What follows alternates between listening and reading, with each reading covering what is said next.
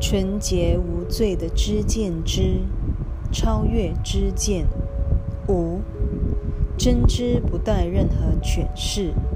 你若企图诠释它的意义，必会错误百出，因为诠释出来的意义，必已沦为一种知见。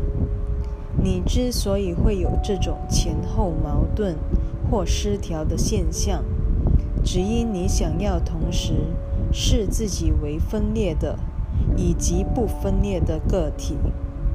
一旦犯了这一基本混淆，你整个人生不可能不更加混乱的。不论你的心思显得多么聪明伶俐。只要方法与内容各行其事，互不相通，即使你耗尽心力，也会徒劳无功的。聪明和真知可说是风马牛不相及的两码子事，因为真知根本不靠人的聪明，聪明才智与那使你自由的真理完全是两回事。唯有等到你甘心放下自己的小聪明，你才可能不再受他的钳制。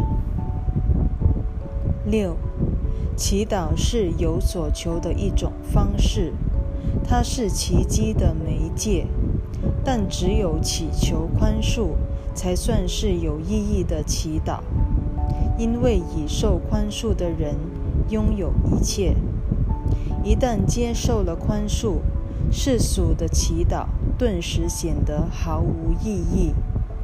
祈求宽恕，不过是祈求认清自己早已拥有的一切，只因你已选择了知见而非真知。在这处境下的你，只有奇迹般的眼光，方能显示出你与天赋相似之处。问题是。你已经失落了真知，不知道自己就是上主的奇迹，更不知道创造不只是你的生命之源，也是你在世唯一的真实使命。